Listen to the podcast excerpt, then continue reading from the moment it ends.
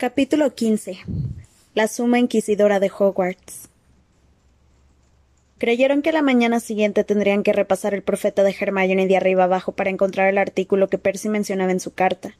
Sin embargo, cuando la lechuza que se lo había llevado acababa de levantar el vuelo desde la jarra de leche, Hermione soltó un grito ahogado y puso el periódico sobre la mesa para enseñar a sus amigos una gran fotografía de Dolores Umbridge, que lucía una amplia sonrisa en los labios y pestañeaba lentamente bajo el siguiente titular.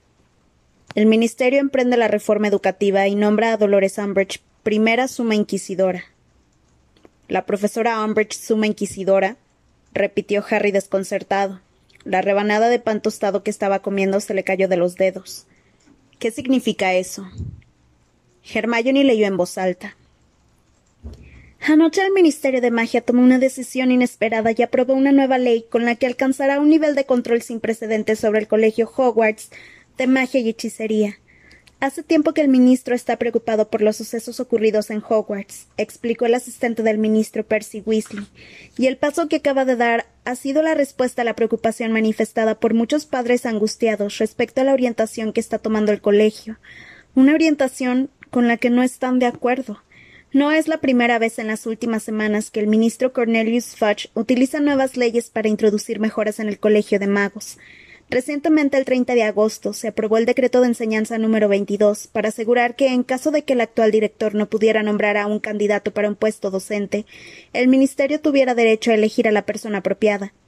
Así fue como Dolores Umbridge ocupó su actual puesto como profesora en Hogwarts, explicó Weasley anoche. Dumbledore no encontró a nadie para impartir la asignatura de defensa contra las artes obscuras, y por eso el ministro nombró a Dolores Umbridge lo que ha constituido, por supuesto, un éxito inmediato. ¿Qué ha sido qué? saltó Harry. Espera, aún hay más, dijo Hermione apesadumbrada.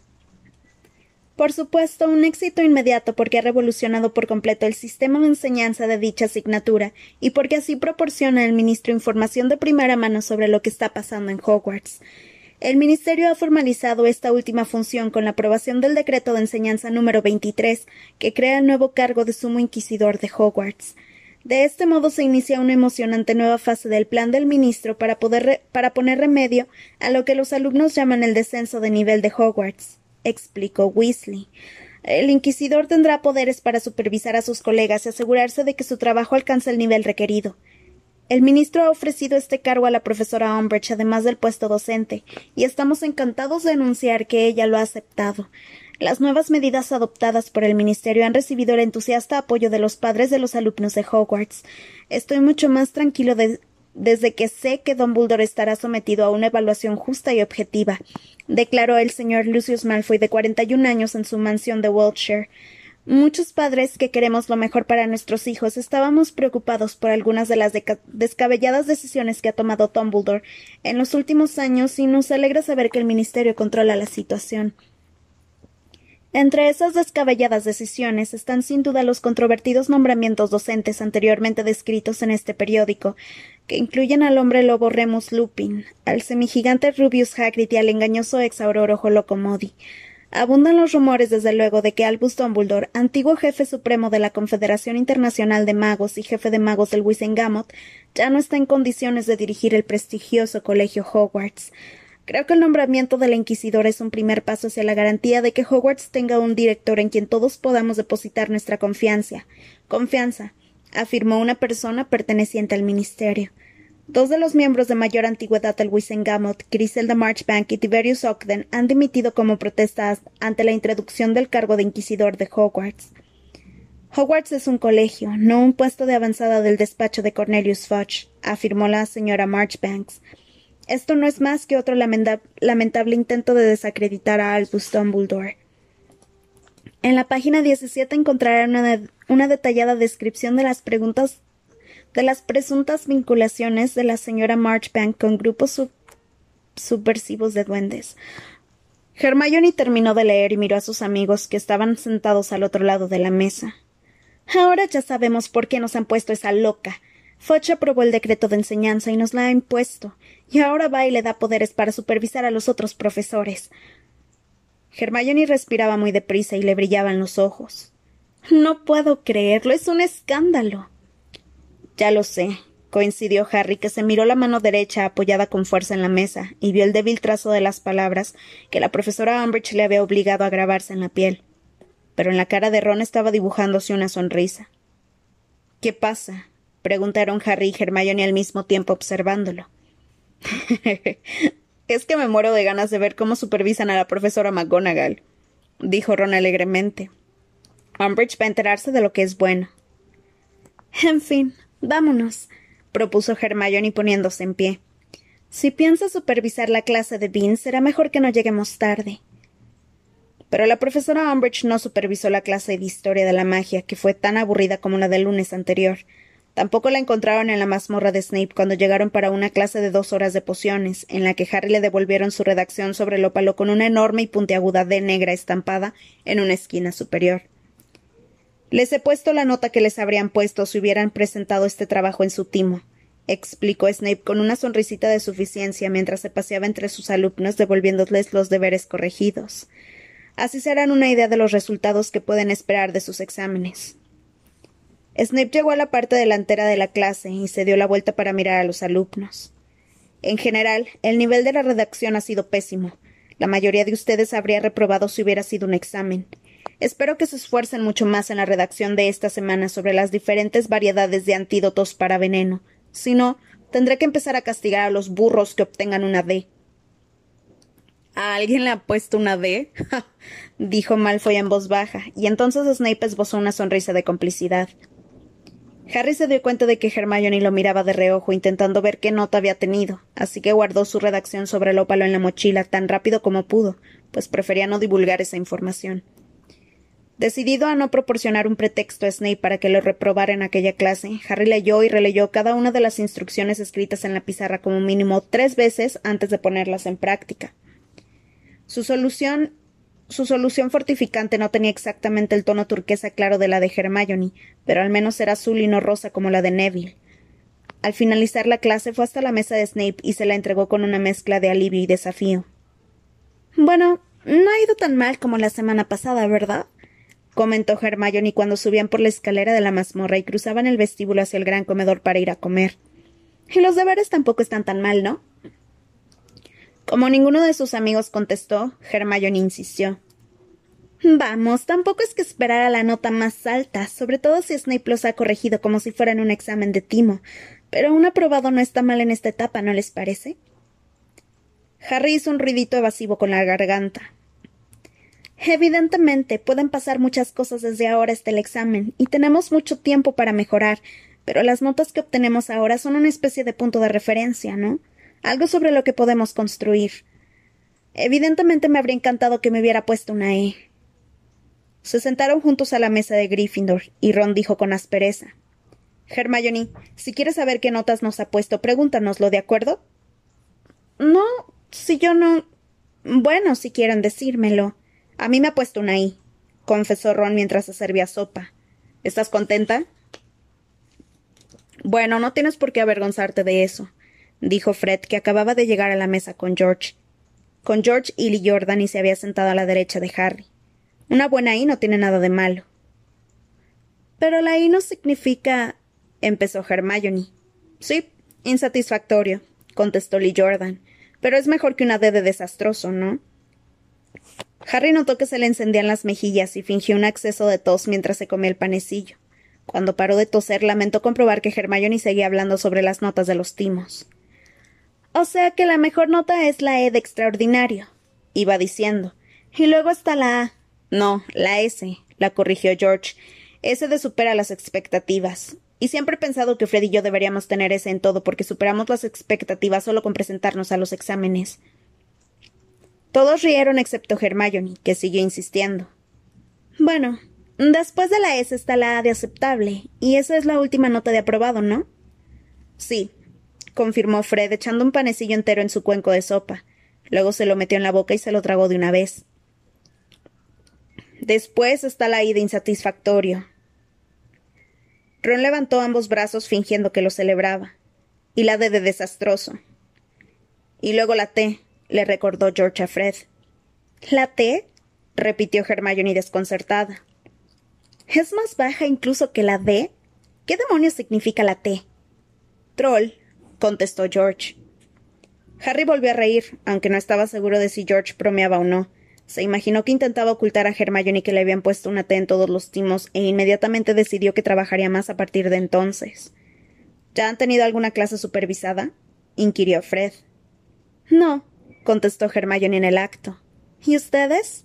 Solo una, antes de la comida, respondió George. Encantamientos. ¿Cómo ha ido? preguntaron Harry y Hermione. Fred se encogió de hombros.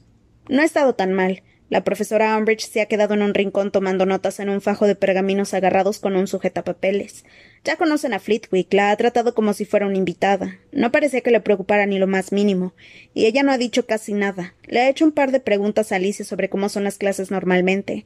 Alicia le ha dicho que eran muy interesantes y ya está. No me imagino al viejo Flitwick siendo supervisado, comentó George.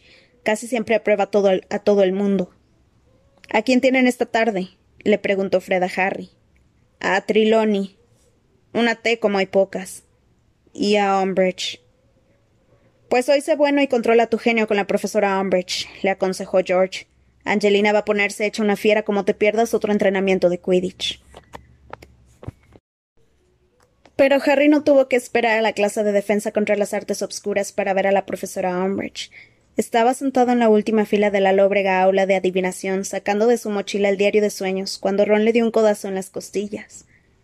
Harry giró la cabeza y observó que la profesora Umbridge entraba por la trampilla del suelo. La clase, que hasta entonces hablaba alegremente, guardó silencio de inmediato. El brusco descenso del ruido hizo que la profesora Triloni, que se paseaba repartiendo copias del oráculo de los sueños, se volviera para ver qué sucedía. Buenas tardes, profesora Triloni, saludó la profesora Umbridge sonriendo ampliamente. Espero que haya recibido mi nota en la que le indicaba la fecha y la hora en la que, la supervisaría. La profesora Trilonia sintió con sequedad y muy contrariada le dio la espalda a la profesora Umbridge y siguió repartiendo los libros. Sin dejar de sonreír, la profesora Umbridge agarró el respaldo de la butaca que había más cerca y la arrastró hasta la parte delantera de la clase para, para colocarla unos centímetros por detrás de la profesora Triloni. Entonces se sentó, sacó las hojas de pergamino de su floreado bolso y se quedó mirando expectante a su colega, esperando que, comenzara la clase.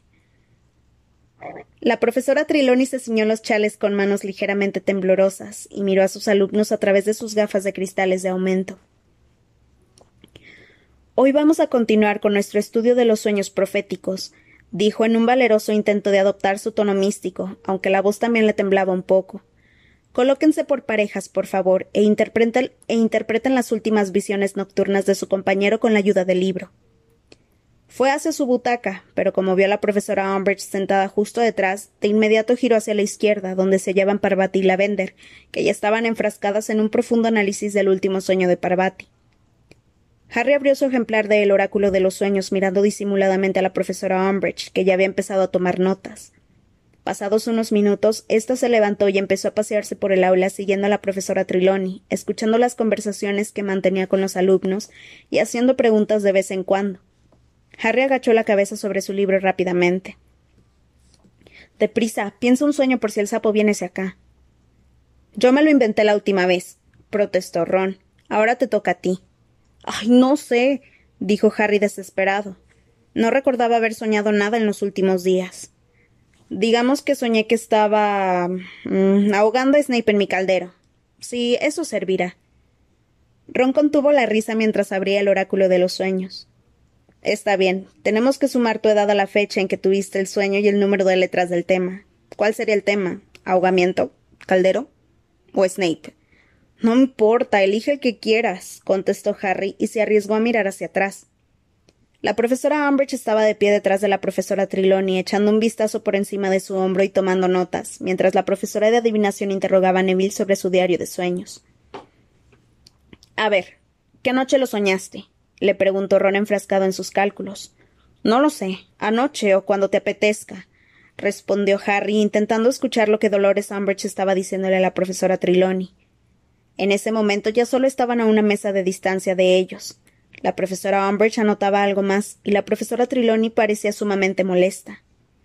Dígame, dijo la profesora Umbridge mirando a su colega. ¿Cuánto tiempo fue exactamente que imparte esta clase?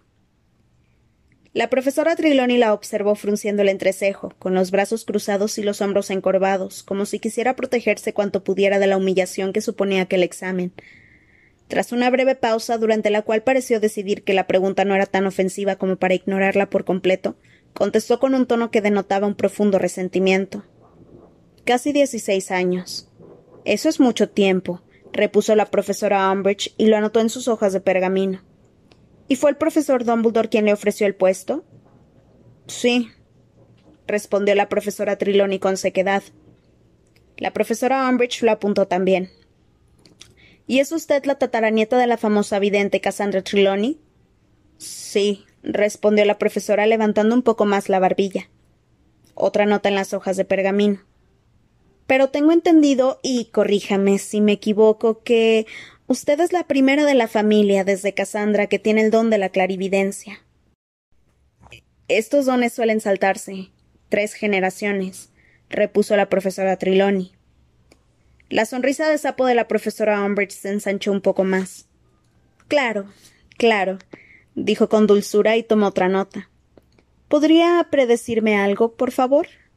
preguntó, y miró inquisidoramente a su colega sin dejar de sonreír. La profesora Triloni se puso tensa, como si no pudiera creer lo que acababa de oír. Perdone, pero no la entiendo, dijo, agarrando convulsivamente el chal que tenía alrededor del esquelético cuello. Me gustaría que me predijera algo, repitió la profesora Umbridge con toda claridad. Harry y Ron ya no eran los únicos que observaban y escuchaban a hurtadillas escondidos tras sus libros. La mayoría de los estudiantes miraban perplejos a la profesora Triloni, que se enderezó completamente haciendo tintinear sus brazaletes y sus collares de cuentas. El ojo interior no ve nada por encargo, respondió escandalizada. Entiendo, dijo la profesora Umbridge y tomó una nueva nota. Pero. un momento exclamó de pronto la profesora Triloni en un intento de recuperar su tono etéreo, aunque el efecto místico se malogró un poco porque la voz le temblaba de rabia. Creo. creo que veo algo. algo que la concierne a usted. Sí. Noto algo. algo tenebroso. un grave peligro. La profesora Triloni señaló con un tembloroso dedo a la profesora Umbridge, que siguió sonriéndole de manera insulsa con las cejas arqueadas. Me temo. me temo que corre un grave peligro, concluyó la profesora Triloni con dramatismo. Se produjo un silencio. La profesora Umbridge todavía tenía las cejas arqueadas. Muy bien, repuso en voz baja y volvió a hacer una anotación. Si no es capaz de nada mejor, se dio la vuelta y dejó a la profesora Triloni plantada donde estaba mientras ésta respiraba con agitación. Harry miró de reojo a Ron y comprendió que su amigo estaba pensando exactamente lo mismo que él. Ambos sabían que la profesora Triloni era una farsante, pero por otra parte detestaban tanto a Umbridge que se sentían inclinados a defenderla. Bueno, al menos hasta que unos segundos más tarde la profesora Triloni se abatió sobre ellos. ¿Y bien? dijo, chasqueando los dedos bajo la nariz de Harry con una brusquedad inusitada. Déjame ver lo que has escrito en tu diario de sueños, por favor. Pero cuando terminó de interpretar en voz alta los sueños de Harry, los cuales incluso aquellos en los que comió un plato de avena parecía que pronosticaban una muerte espantosa y prematura, él ya no sentía tanta compasión por ella. La profesora Umbridge permaneció todo el rato de pie, un poco alejada, sin dejar de tomar notas, y cuando sonó la campana fue la primera en bajar por la escalerilla de plata, de modo que ya los esperaba en el aula cuando los alumnos llegaron, diez minutos más tarde, para su clase de defensa contra las artes obscuras. Cuando entraron en el aula la encontraron tarareando y sonriendo. Harry y Ron le contaron a Hermione que había estado en aritmancia, a Hermione que había estado en aritmancia, lo que había pasado en adivinación, mientras los alumnos sacaban sus ejemplares de teoría de defensa mágica. Pero antes de que Hermione pudiera preguntar algo, la profesora Umbridge ya los había llamado al orden y todos habían callado. Guarden las varitas, ordenó sin dejar de sonreír, y los estudiantes más optimistas que las habían sacado volvieron a guardarlas con pesar en sus mochilas. En la última clase terminamos el capítulo 1, de modo que hoy quiero que abran el, libro por la página 19 y empiecen a leer el capítulo 2 titulado Teorías defensivas más comunes y su derivación. En silencio, por favor. añadió, y exhibiendo aquella amplia sonrisa de autosuficiencia, se sentó detrás de su mesa. Los alumnos suspiraron mientras todos a una abrían los libros por la página 19. Harry, abatido, se preguntó si habría suficientes capítulos para pasarse el año leyendo en las clases de defensa contra las artes obscuras, y cuando estaba a punto de revisar el índice, se fijó en que Hermione volvía a tener la mano levantada. La profesora Umbridge también lo había visto, y no solo eso, sino que al parecer había diseñado una estrategia por si se presentaba aquella eventualidad. En lugar de fingir que no se había fijado en Hermione, se puso en pie y pasó por la primera hilera de pupitres hasta colocarse delante de ella. Entonces se agachó y susurró para que el resto de la clase no pudiera oírla. ¿Qué ocurre esta vez, señorita Granger?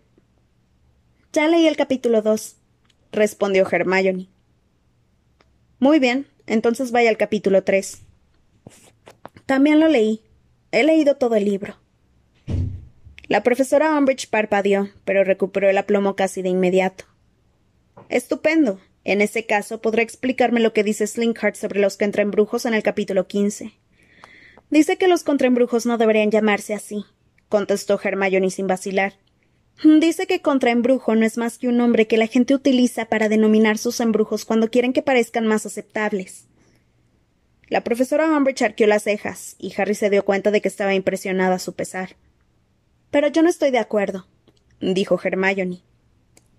Las cejas de la profesora Umbridge se arquearon un poco más, y su mirada adquirió una frialdad evidente. ¿No está usted de acuerdo? No, contestó Hermione, quien a diferencia de la profesora no hablaba en voz baja, sino con una voz clara y potente que ya había traído la atención del resto de la clase.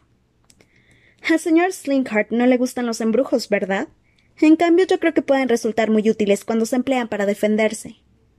¿Ah, sí? Exclamó la profesora Umbridge, olvidando bajar la voz y enderezándose. Pues me temo que es la opinión del señor Slinkhart y no la suya, la que nos importa en esta clase, señorita Granger. Pero. empezó a decir ella. Basta.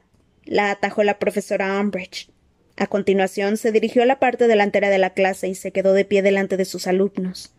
Todo el garbo que había exhibido al principio de la clase había desaparecido. Señorita Granger, voy a restarle cinco puntos a la casa de Gryffindor. Sus palabras desencadenaron un arranque de murmullos. ¿Por qué? preguntó Harry furioso. No te metas en esto, susurró Hermione alarmada. Por perturbar, por perturbar el desarrollo de mi clase con interrupciones que no vienen al caso, contestó la profesora Umbridge suavemente. Estoy aquí para enseñarles a utilizar un método aprobado por el Ministerio que no contempla la posibilidad de animar a los alumnos a expresar sus opiniones sobre temas de los que no entienden nada. Es posible que sus anteriores profesores de esta disciplina, que hayan permitido más libertades, les hayan permitido más libertades, pero dado que ninguno de ellos, tal vez con la excepción del profesor Quirrell, que al menos se limitó a abordar temas apropiados para su edad, habría aprobado una supervisión del Ministerio. Sí, Quirrell era un profesor excelente, dijo Harry en voz alta. Pero tenía un pequeño inconveniente, que por su turbante se asomaba Lord Voldemort. Esa declaración fue recibida con uno de los silencios más aplastantes que Harry había oído en su vida. Y entonces. Creo que le sentará bien otra semana de castigos, Potter, sentenció la profesora Umbridge sin alterarse. El corte que Harry tenía en la mano todavía no se había curado, y a la mañana siguiente volvía a sangrar. Harry no se quejó durante el castigo de la tarde, pues estaba decidido a no dar aquella satisfacción a la profesora Umbridge. Escribió una y otra vez no debo decir mentiras, sin que un solo sonido escapara de sus labios, aunque el corte iba haciéndose más profundo con cada letra. Lo peor de aquella segunda semana de castigos fue, como había predicho George, la reacción de Angelina, el martes a la hora del desayuno acorraló a Harry cuando éste llegó a la mesa de Gryffindor y se puso a gritarle de tal modo que la profesora McGonagall se acercó desde la mesa de los profesores. Señorita Johnson, ¿cómo se atreve a montar semejante escándalo en el gran comedor? Cinco puntos menos para Gryffindor. Pero, profesora, han vuelto a castigar a Harry. ¿Qué pasa, Potter? preguntó la profesora McGonagall con enojo dirigiéndose a Harry. ¿Te, ¿Te han castigado? ¿Quién demonios te castigó? La profesora Umbridge masculló esquivando los negros y pequeños ojos de la profesora McGonagall que lo taladraban a través de las gafas cuadradas. Estás diciéndome que después de la advertencia que te hice el lunes pasado, dijo, bajando la voz para que no la oyera un grupo de curiosos de Ravenclaw que tenía detrás, ¿Has vuelto a perder los estribos en la clase de la profesora Umbridge? Sí, confesó Harry mirando al suelo. Tienes que aprender a controlarte, Potter. Estás buscándote problemas. Cinco puntos menos para Gryffindor. Pero. ¿Qué? No, profesora. se reveló Harry furioso ante aquella injusticia. Ya me ha castigado ella, porque tiene que restarme puntos también. Porque por lo visto los castigos no surten el más mínimo efecto en ti, exclamó la profesora McGonagall de manera cortante. No, Potter, no quiero oír ni una sola palabra más. Y usted, señorita Johnson, haga el favor de reservar en el futuro sus gritos para el campo de Quidditch si no quiere perder la capitanía del equipo. Y tras pronunciar esas palabras, la profesora McGonagall se encaminó pisando fuerte hacia la mesa de los profesores. Angelina lanzó a Harry una mirada de profundo desprecio y se alejó de él, tras lo cual el chico se sentó en el banco junto a Ron echando chispas. Le quita puntos a Gryffindor porque todas las tardes me abro la mano con una plumilla. ¿Es eso justo? Te comprendo, Harry, dijo su amigo compasivamente mientras le servía tocino. Está completamente loca. Hermione, sin embargo, se limitó a ojear al profeta y no comentó nada. ¿Crees que la profesora McGonagall tiene razón, verdad? le preguntó Harry a la fotografía de Cornelius Fudge que, que le tapaba la cara a Hermione. Lamento que te haya quitado puntos, pero creo que, que hace bien advirtiéndote que no pierdas los estribos con Umbridge sentenció la voz de su amiga mientras Fudge gesticulaba enérgicamente en la primera plana cuando pronunciaba un discurso.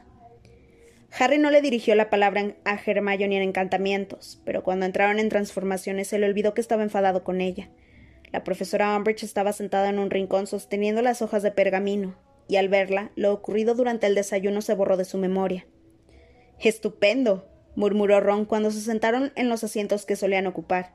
Ahora veremos cómo le dan su merecido a esa loca. La profesora McGonagall entró en el aula con aire marcial, sin dar ni la más leve muestra de saber que la profesora Umbridge estaba allí. Ya basta, exclamó, y la clase se cayó de inmediato. Señor Finnegan, haga el favor de venir a buscar los trabajos y repártalos. Señorita Brown, agarra esta caja de ratones, por favor. Ah, no seas tonta, niña, no te van a hacer nada. Y dale uno a cada uno. La profesora Umbridge utilizó la misma tosecilla ridícula con que había interrumpido a Dumbledore la primera noche del curso. La profesora McGonagall, sin embargo, la ignoró por completo. Seamus le devolvió su redacción a Harry, quien la agarró sin mirarlo, y vio con gran alivio que le habían puesto una A. Muy bien, escúchenme todos con atención. Dean Thomas, si vuelves a hacerle eso a tu ratón, voy a castigarte. La mayoría de ustedes ya ha conseguido que sus caracoles desaparezcan, e incluso quienes les dejaron un poco de caparazón han captado lo esencial del hechizo. Hoy vamos a. insistió la profesora Umbridge. Sí, dijo la profesora McGonagall, volviéndose con las cejas tan juntas que formaban una larga y severa línea. Estaba preguntándome, profesora, si habría recibido usted la nota en la que le detallaba la fecha y la hora de su supervi. Es evidente que la he recibido, porque si no, ya le habría preguntado qué está haciendo en mi aula. La interrumpió la profesora McGonagall, y dicho eso le dio la espalda. Muchos estudiantes intercambiaron miradas de regocijo. Como iba diciendo, hoy vamos a practicar el hechizo desvanecedor con ratones, lo cual resulta mucho más difícil. Bien, el hechizo desvanecedor Me gustaría saber, empezó la profesora McGonagall conteniendo su ira y volviéndose hacia la profesora Umbridge. ¿Cómo espera hacerse una idea de mis métodos de enseñanza si no para de interrumpirme? Verá, por lo general, no tolero que la gente hable cuando estoy hablando yo. La profesora Umbridge se quedó como si acabara de recibir una bofetada. No dijo nada, pero colocó bien las hojas de pergamino que estaban agarradas en el sujetapapeles y empezó a escribir furiosamente. La profesora McGonagall, haciendo gala de una indiferencia suprema, se dirigió de nuevo a los alumnos. Como iba diciendo, la dificultad del hechizo desvanecedor es proporcional a la complejidad del animal que queremos hacer desaparecer. El caracol, que es un invertebrado, no supone un gran desafío. El ratón, que es un mamífero, plantea un reto mucho mayor. Por lo tanto, este no es un hechizo que puedan realizar si están pensando en la cena. Bien, ya conocen el conjuro, veamos de qué son capaces. ¿Cómo se atreve a sermonearme por perder los estribos con Umbridge? le murmuró Harry a Ron, aunque sonreía. Casi se le había pasado del todo el enfado con la profesora McGonagall. Dolores Umbridge no siguió a la profesora McGonagall por el aula como había hecho con la profesora Trelawney. Quizás se diese cuenta de que la profesora McGonagall no lo permitiría. Sin embargo, tomó muchas notas sentada en un rincón, y cuando finalmente la profesora McGonagall dijo a sus alumnos que podían recoger, se levantó con semblante adusto. Bueno, algo es algo, comentó Ron mientras tomaba una larga y escurridiza cola de ratón y la metía en la caja que la vender estaba pasando por los pasillos. Cuando salían en, la fila, del aula, Harry vio que, los que la profesora Umbridge se acercaba a la mesa de la profesora McGonagall. Entonces le dio un codazo a Ron, que a su vez le dio un codazo a Hermione, y los tres se quedaron rezagados adrede para escuchar. ¿Cuánto tiempo hace que imparte clases en Hogwarts? le preguntó la profesora Umbridge. En diciembre será treinta y nueve años, contestó la profesora McGonagall bruscamente y cerró su bolso con brío. La profesora Umbridge anotó algo una vez más. Muy bien, añadió. Recibirá el resultado de su supervisión dentro de diez días. Me muero de impaciencia, replicó la profesora McGonagall con fría indiferencia y se encaminó hacia la puerta con grandes zancadas. Dense prisa ustedes tres, añadió dirigiéndose a Harry, Ron y Hermione. Harry no pudo evitar dirigirle una tímida sonrisa, y habría jurado que la profesora McGonagall se la devolvía. Harry creyó que no volvería a ver a Dolores Umbridge hasta el castigo de aquella tarde, pero se equivocaba. Después de recorrer el césped hacia el bosque para asistir a la clase de cuidado de criaturas mágicas, la encontraron esperándolos junto con la profesora Grubly Blanc, con sus dichosas hojas de pergamino para tomar notas. Usted no siempre imparte esta clase, ¿verdad? oyó Harry que le preguntaba a Groovy Plan cuando llegaron a la mesa de caballete donde los Boutracles cautivos, que parecían un montón de ramitas vivas, escarbaban en busca de cochinillas. Correcto, confirmó la profesora con las manos agarradas detrás de la espalda mientras se balanceaba sobre la parte anterior de la planta del pie. Soy la sustituta del profesor Hagrid. Harry intercambió una mirada de desasosiego con sus dos amigos. Malfoy hablaba en voz baja con Crabbe Goyle, Seguro que aprovecharía aquella oportunidad para contarle patrañas sobre Hagrid a un miembro del ministerio. Mmm, murmuró la profesora Umbridge, bajando la voz, aunque Harry pudo oírla a la perfección. El director se muestra extrañamente reacio a proporcionarme información acerca de este asunto. ¿Podría usted decirme cuál es el motivo del prolongado permiso de inasistencia del profesor Hagrid? Harry vio que Malfoy levantaba la cabeza atento. Me temo que no, respondió la profesora Plan con toda amabilidad. Sé lo mismo que usted. Dumbledore me envió una lechuza preguntándome si me gustaría hacer una sustitución de dos semanas y acepté. Es lo único que puedo decirle. Bueno, ¿ya podemos empezar? Sí, por favor, respondió la profesora Umbridge tomando notas de nuevo. En aquella clase la profesora Umbridge adoptó una táctica diferente. Se paseó entre los estudiantes formulando preguntas sobre criaturas mágicas. La mayoría supo contestar correctamente, y Harry se animó, se animó un poco, al menos la clase no estaba poniendo en evidencia a Hagrid. Ya que es usted miembro temporal del cuerpo docente y por lo tanto me imagino que tiene una perspectiva más objetiva, dijo luego la profesora Umbridge, que había regresado junto a la profesora Grubly Plank tras interrogar detenidamente a Dean Thomas.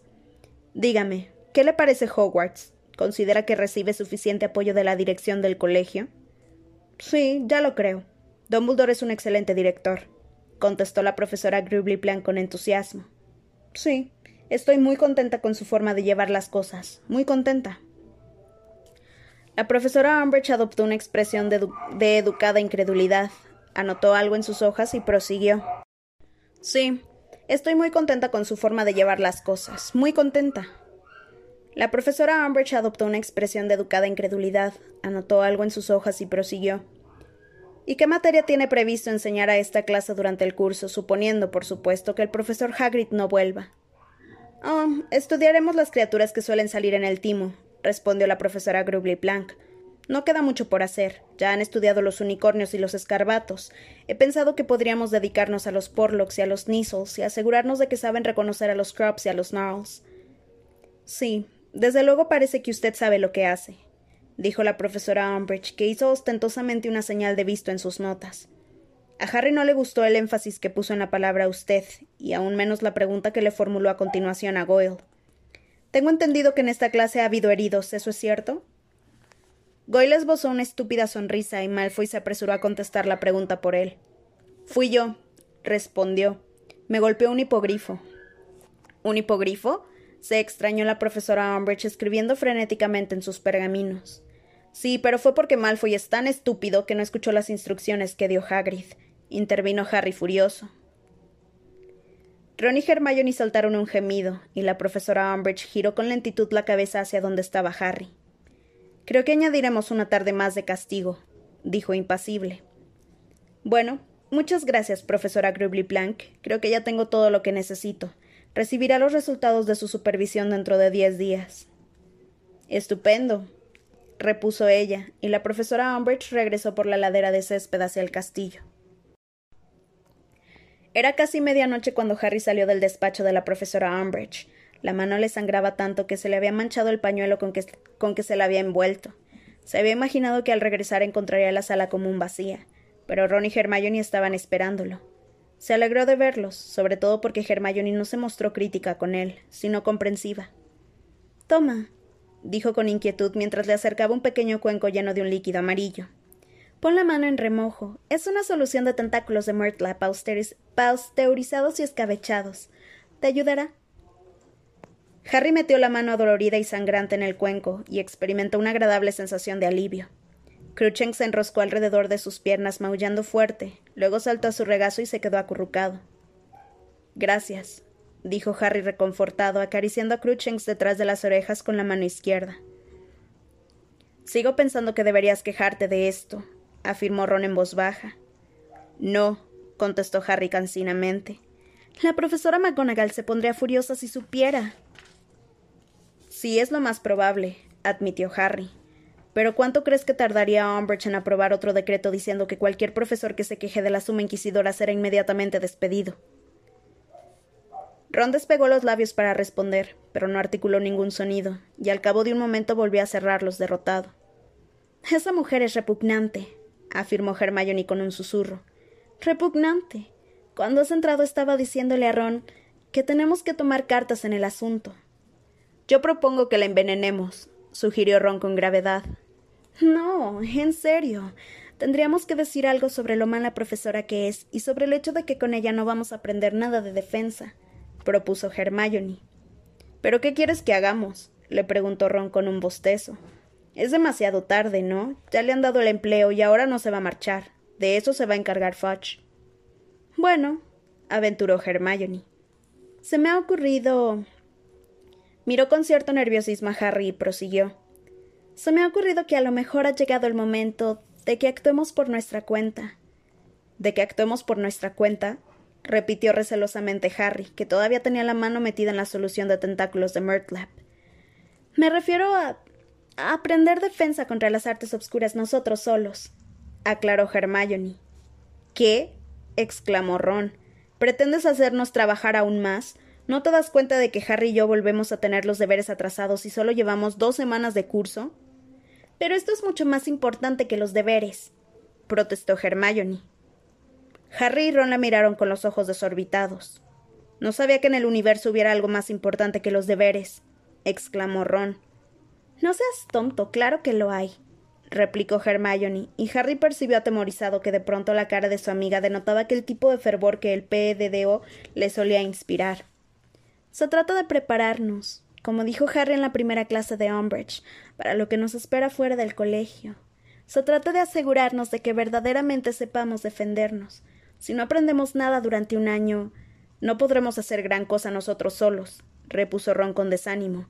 Sí, de acuerdo, podemos buscar embrujos en la biblioteca e intentar practicarlos, supongo. No, si estoy de acuerdo contigo.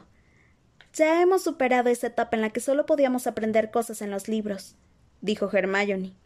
Necesitamos un profesor, un profesor de verdad que nos enseñe a usar los hechizos y nos corrija si los hacemos mal. Si estás pensando en Remus Lupin, empezó a decir Harry.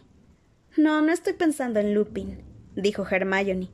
Él está demasiado ocupado con la orden, y además solo podríamos verlo los fines de semana que fuéramos a Hogsmeade, y eso no sería suficiente. Entonces, ¿en quién? preguntó Harry mirándola. Harry Hermione suspiró profundamente. Ay, ¿no lo han captado? se lamentó. Podrías hacerlo tú, Harry.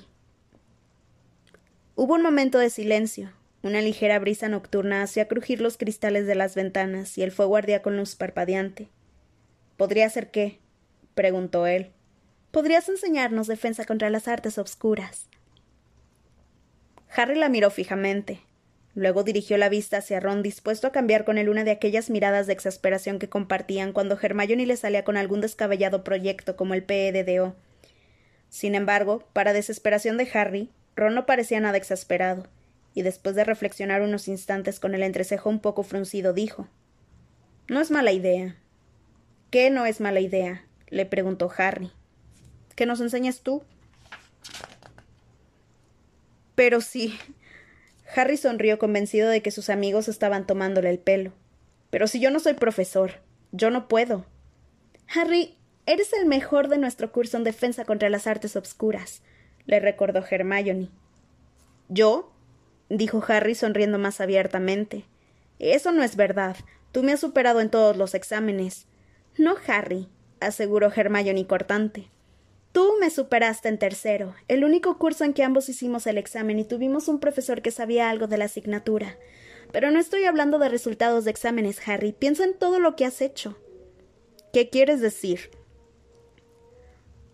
¿Sabes qué? No estoy seguro de querer que me dé clases a alguien tan estúpido, le insinuó Ron a Hermione con una sonrisita. Luego miró a Harry e imitando a Goyle cuando se concentraba dijo Vamos a ver. En primero, salvaste la piedra filosofal de las manos de quien tú sabes. Pero no gracias a mi habilidad, explicó Harry, sino porque tuve suerte. En segundo, lo interrumpió Ron, mataste al basilisco y destruiste a Riddle. Sí, pero si no llega a ser por Fox, en tercero, prosiguió Ron subiendo el tono de voz, ahuyentaste a más de un centenar de dementores de una sola vez.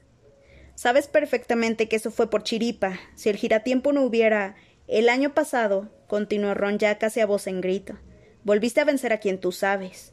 ¿Quieren hacer el favor de escucharme? saltó Harry casi enfadado porque Ron y Hermione lo miraban sonriendo. Escúchenme, ¿de acuerdo?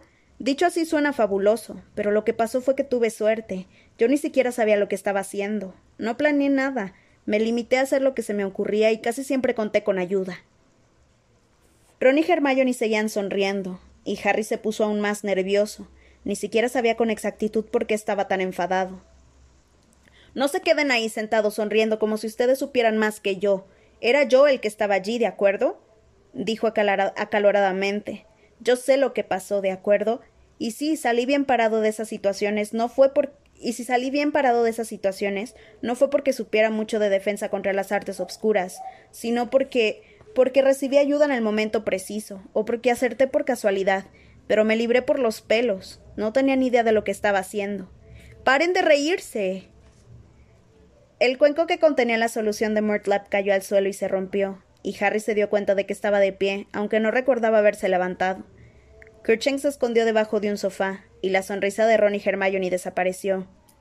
No tienen idea. Ustedes nunca han tenido que enfrentarse a él. ¿Creen que basta con memorizar un puñado de hechizos y lanzárselos como si estuvieran en clase? En esas circunstancias eres totalmente consciente de que no hay nada que te separe de la muerte salvo salvo tu propio cerebro o tus agallas o lo que sea, como si fuera posible pensar fríamente cuando sabes que estás a milésimas de segundos de que te maten, o de que te torturen, o de ver morir a tus amigos. Lo que se siente cuando uno se enfrenta a situaciones así, nunca nos lo han enseñado en las clases. Y ustedes dos me miran como si yo fuera muy listo porque estoy aquí de pie vivo y Digori fuera un, fuera un estúpido, como si él hubiera metido la pata. No lo entienden, pudo pasarme a mí, me habría pasado de no ser porque Voldemort me necesitaba para. Nosotros no queríamos decir eso, Harry. Se excusó Ron, que contemplaba aterrado a su amigo. No nos estábamos metiendo con Diggory. No pretendíamos. Nos has interpretado mal. Añadió mirando desesperado a Hermione, que estaba muy afligida. Harry, dijo ella con timidez, ¿es que no lo ves? Por eso, por eso precisamente te necesitamos. Necesitamos saber cómo es en realidad enfrentarse a enfrentarse a Voldemort. Era la primera vez que Hermione pronunciaba el nombre de Voldemort, y fue eso más que ninguna otra cosa lo que calmó a Harry. Se sentó en la butaca respirando agitadamente, y entonces se dio cuenta de que volvía a dolerle muchísimo la mano. Enseguida lamentó haber roto el cuenco de Murtlap. Bueno, piénsatelo, insinuó Hermione con voz queda. Por favor. Harry no sabía qué decir. Estaba arrepentido de aquel arrebato, así que asintió sin reparar apenas en lo que estaba aceptando. Hermione se puso en pie. En fin, me voy a la cama, anunció, esforzándose por hablar con naturalidad. Buenas noches. Ron también se había levantado. ¿Vienes? le preguntó con suavidad a Harry. Sí, ahora mismo voy a limpiar esto, dijo señalando el cuenco roto.